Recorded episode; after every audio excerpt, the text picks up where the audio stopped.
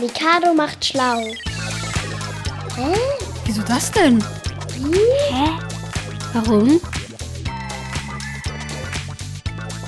Heute? Warum gehen Schiffe nicht unter?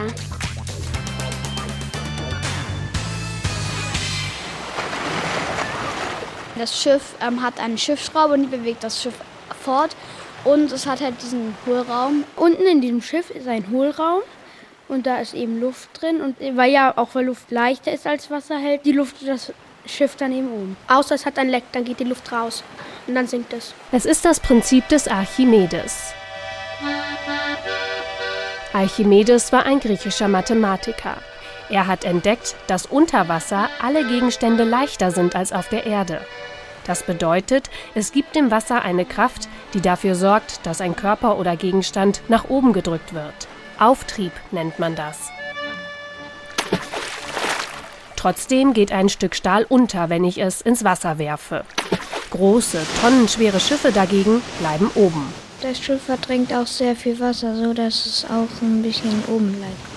In der Größe und der Form. Genau, damit Schiffe schwimmen, müssen sie nach bestimmten Regeln gebaut werden. Wie? Das können wir uns leicht erschließen, wenn wir mal daran denken, was wir machen müssen, um selber auf dem Wasser treiben zu können. Seestern machen?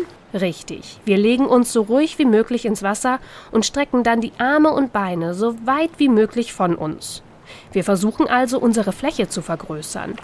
Dadurch verdrängen wir dann genug Wasser, um oben zu bleiben. Und genauso machen Schiffe das auch, erklärt Lehrerin Ute Strubel. Das Gesamtgewicht des Schiffes ist ein geringeres Gewicht als die Verdrängung des Wassers. Also das Gewicht des Wassers, das verdrängt wird. Und deswegen schwimmt es oben. Will ich also, dass das Stück Stahl nicht untergeht, wenn ich es aufs Wasser lege, dann muss ich die Fläche des Stahls vergrößern. Ich mache ihn so dünn und breit wie möglich. Bei Stahl reicht das aber in der Regel nicht aus. Deshalb machen Schiffsbauer Hohlräume in den Stahl. Darin ist dann Luft, die ja leichter ist als Wasser.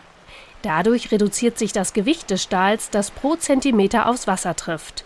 Er verdrängt also mehr Wasser, als er wiegt. Das heißt, der Schiffskörper hat Auftrieb und kann schwimmen.